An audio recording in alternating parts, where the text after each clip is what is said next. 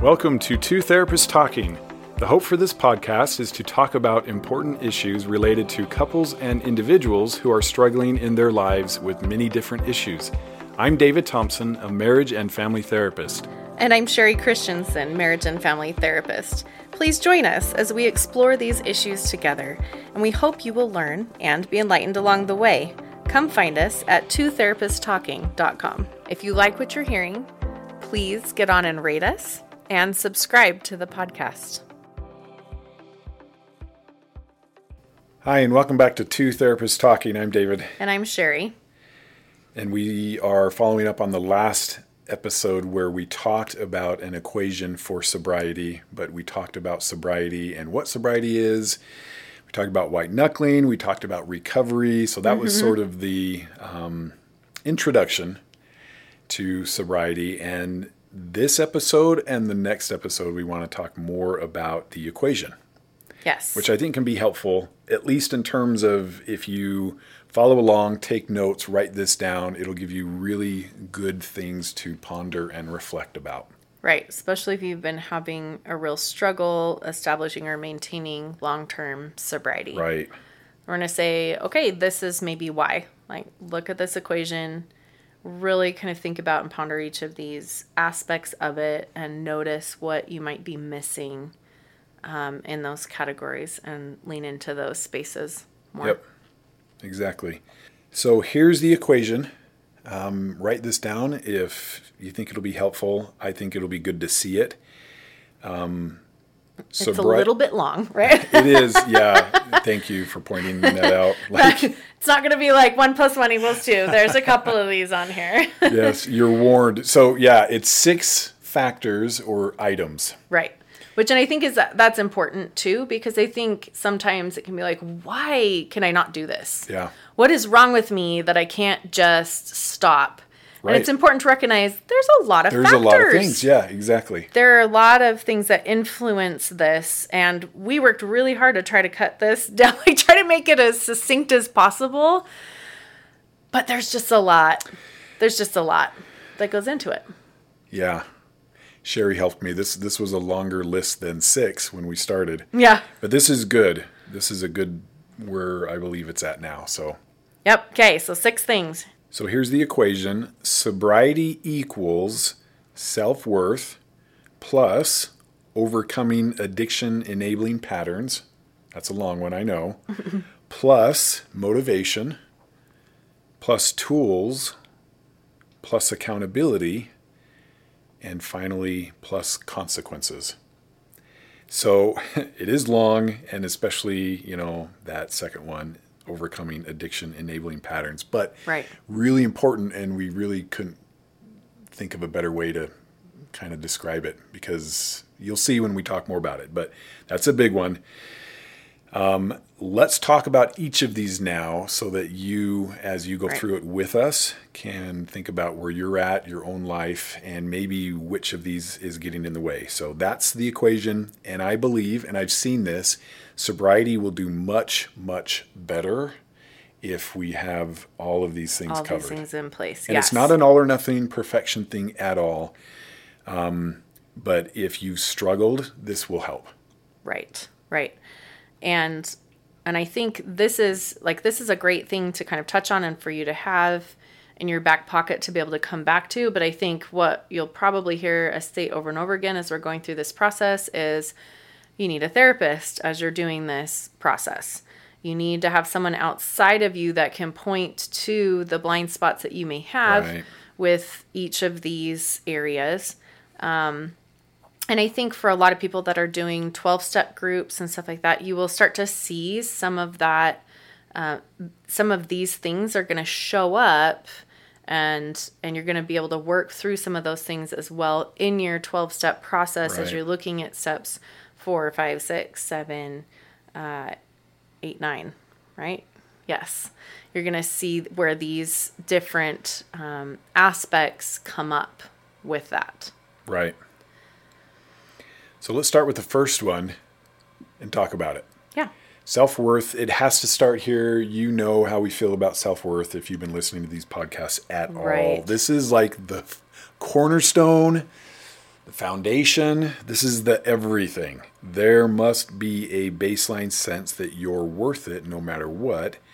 Your value isn't based on what you do now, what you've done. So this concept of separating, you know, human being and human doing, and both are important, um, but worth and value comes from who Yes. you are, Yes. and that literally is is probably in my mind the most important thing.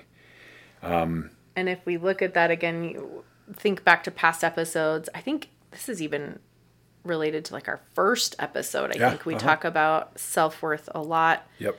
right? That your, again, your value, like your, what you do only determines your quality of life. Right. And who you are, that's where your value is related. And and and you likely need a lot of work on this one. Yeah. Because most we people all do. Yeah, I do. Everybody does. So it's right? like this concept that like I deserve good things because of who I am, Mm-hmm. not what I do. Which again, what can be helpful is we resist that until we think of our children or Right. our favorite people, whether that's a friend or a parent or a niece, nephew, whatever. With them, we can go, oh yeah, they do deserve good things. Yes, because they're just a wonderful it's human and being. Uh-huh. Yes. Yes. But ourselves, not Yeah. really. This Yep. very hard for us. And so you see why this is a baseline need for sobriety is you just have to believe um, that you're worth it no matter what. Right. And so as you're thinking about this and doing that reframing work again, therapy is super helpful, but also as you're as you're looking at what do I need to address in this area, you may have a lot of like childhood things that Right. taught you, right? There's abandonment issues, there's childhood trauma, but also I think generally in our culture we do place a massive amount of value on your doing For sure. right? Absolutely. And so sometimes you can really get that message that your worth is tied to your doing simply by growing up in our culture, right. Right. So, And even in, in religious cultures or conservative Yes. cultures, you know, you think of like the Protestant work ethic. yes. Um, I mean, this is a f- foundational Mm-hmm. belief in most of our lives. yep. And so you've got to earn, you've got to perform. And somewhere along the line, that went from like to be successful, let's say, but just to be good enough. Just Yes. to be valuable at all. Yes, it definitely shifted from like, hey, your quality of life is going to be better. You're Work going to hard be and you can, successful. you can achieve things. yes. Now it's like if you don't work hard or you're not accomplishing in certain ways, mm-hmm. you're just not Not worth enough. it. Yeah. Yeah. How sad, right? You think about your poor children and you're like, oh boy, I really want to make Yes. sure I challenge this concept for them and talk a lot about it. Yes, but all of us, I think, Yeah. pretty much all of us will carry that. And then if you have those additional pieces of childhood trauma, childhood abandonment, those types of things, that's really gonna gonna show up and make this even more complicated to uh, to eliminate, so that you have that just baseline self worth. And this is definitely where therapy is going to come in. I mean, Right. if there's abuse or neglect or adoption or divorce, Mm-hmm. it's like a given that time needs to be spent here. Right. And with a professional, I think it would move a lot faster. Yeah, for sure. But- for sure. Which is where we want to be, right? Like I think there's resistance to therapy sometimes that oh, like I can do this on my own. But really when we get down to it, it's like, okay, yeah, you probably can in maybe 30 years, right? like to get through all the things that you've already Uh huh. Because it takes so long to find your blind spots and so long Right. to like figure out what those tools are on your own. So if you're hoping to maintain and some long-term sobriety sooner than that, like this may be great thing to step into some Yes. therapy with someone who can help you Absolutely. with those issues. And that I think goes right into our next one, which is overcoming those addiction enabling patterns. This is just a real given for needing therapy uh, around. Yeah, this one of all of these, probably it's the hardest to see yourself Yes. and the things that you do. Yeah. And I think this one goes way back to when did your addiction start? when did all these things start? And for a lot of people, we're looking at 8, 9, 10, 11, 12, 13 yeah. years old. Yep. Well, what happens when you start using something else to uh, escape, to make yourself feel better when uh, things are distressing? You you begin to use that instead of actually learning the skills and the tools right. Um, to process that in a healthy manner, right. to heal those issues that are coming up, and you just go to a place of, of escape or um, or cover up or numbing out or whatever. Right.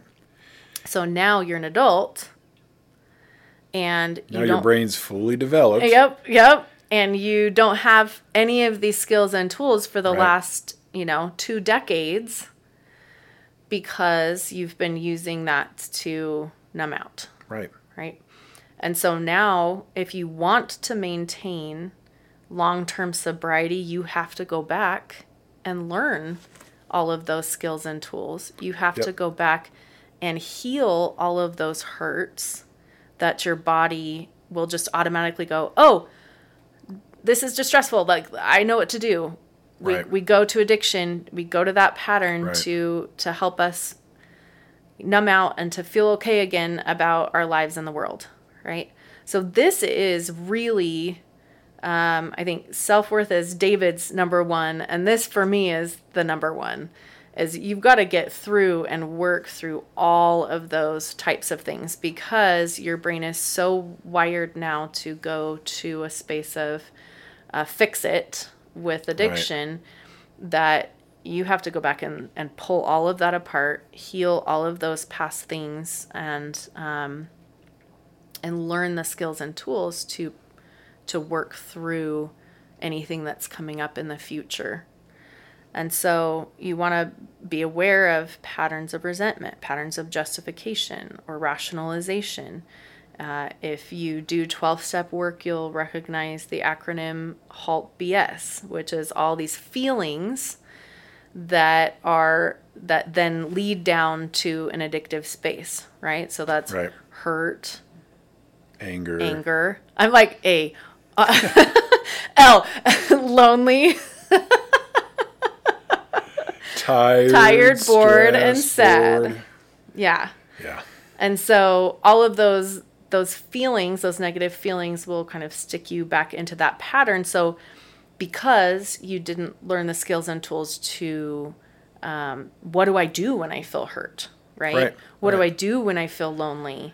How do I process through that? How do I work through my emotions and my feelings? Oh, well, you just go act out because then you feel better, right? Right.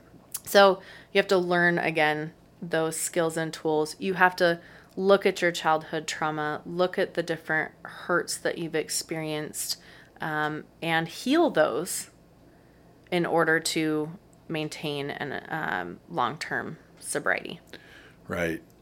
And you definitely want to approach this from a very, very compassionate place. Absolutely. And one way I kind of describe this is like so we have two brains, kind of have an outer brain, mm-hmm. your frontal lobes, higher yep. order thinking, reasoning and you have an inner brain, which is a lot more basic. And your inner brain yep. is all about seeking pleasure and avoiding pain, right? So mm-hmm. if you're hurting for any reason, your inner brain says, What can I do just yes. not to feel this? And it's not moral.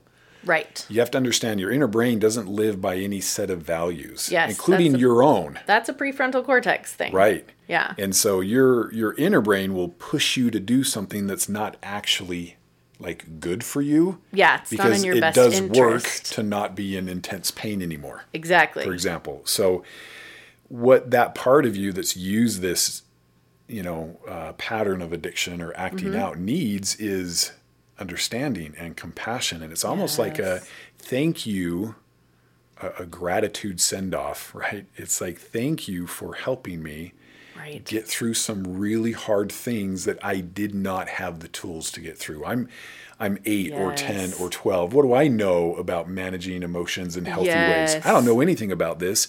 I and just my knew, parents probably weren't teaching me about it either. I wasn't getting lessons that I recall. Yes. So I'm having these really strong emotions and I'm feeling alone. I'm feeling rejected. I'm feeling worthless. And this part of me was coming along saying, I can help. Exactly. And it, it, it deserves um, gratitude.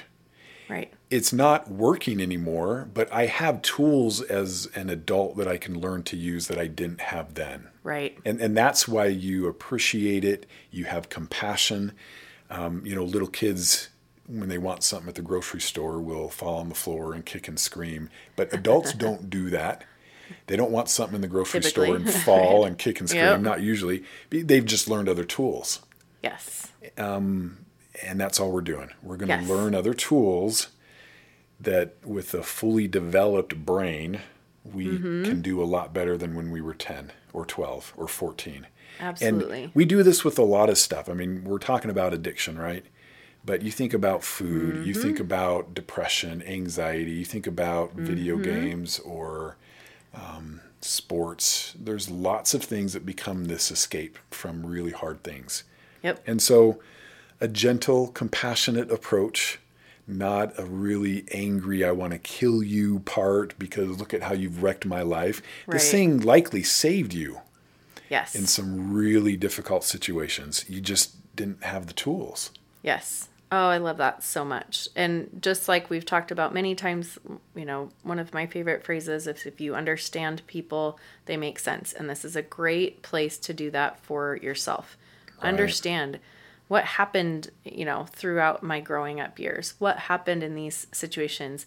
Can I say, "Oh my gosh, that makes sense mm-hmm. why I would lean into this space?" Right. why my brain would go, oh, hey, like this works amazingly. I mean, Yeah. really, it is like we're talking about top of the charts in terms of shifting, you know, what the emotions that you're feeling. Right. Right. Like this is way better than going and riding your bike or reading a good book or getting in the It's a tub. lot more you know? dopamine. Yeah. There's a lot more, right? yeah. And so understanding that that process and and can lead to that space of oh, it makes perfect sense why I was in those spaces and why this developed so strongly for me.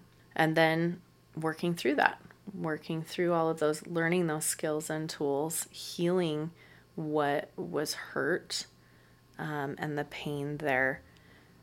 It's it's really you know, when we talk about, and we've mentioned this many times, right? The addiction is kind of this surface level thing, and this is all the stuff underneath. And as you heal all that underneath, the surface just kind of works itself out. Right. And it's a very gentle way to have an urge or a craving or a trigger or a temptation and say, hey, again, thank you for how you've helped me before. Yes. I have other tools now. Yes. That's all. And these tools actually They're going to strengthen, improve support. my quality of life. Yeah, my quality of life, my values. Mm-hmm. They they won't leave me afterwards feeling empty and hollow at Yeah. best, and Yeah. ashamed and just terrible at worst. So. You know, I'm just upgrading. I don't throw fits anymore either when I don't get not, you know, on the floor kicking, screaming anyway. Yes. So that is a good way to um, approach these addiction enabling patterns. So we're going to stop there, give you a little bit of time to think about that. And our next episode, we'll start with our next uh, next one, which is our motivation. Yep. So please join us. Oh, see you then. Thank you for listening to Two Therapists Talking. We look forward to sharing more conversations with you. Connect with us at twotherapisttalking.com or email podcast at twotherapisttalking.com. If you like what you're hearing, please get on and rate us and subscribe to the podcast.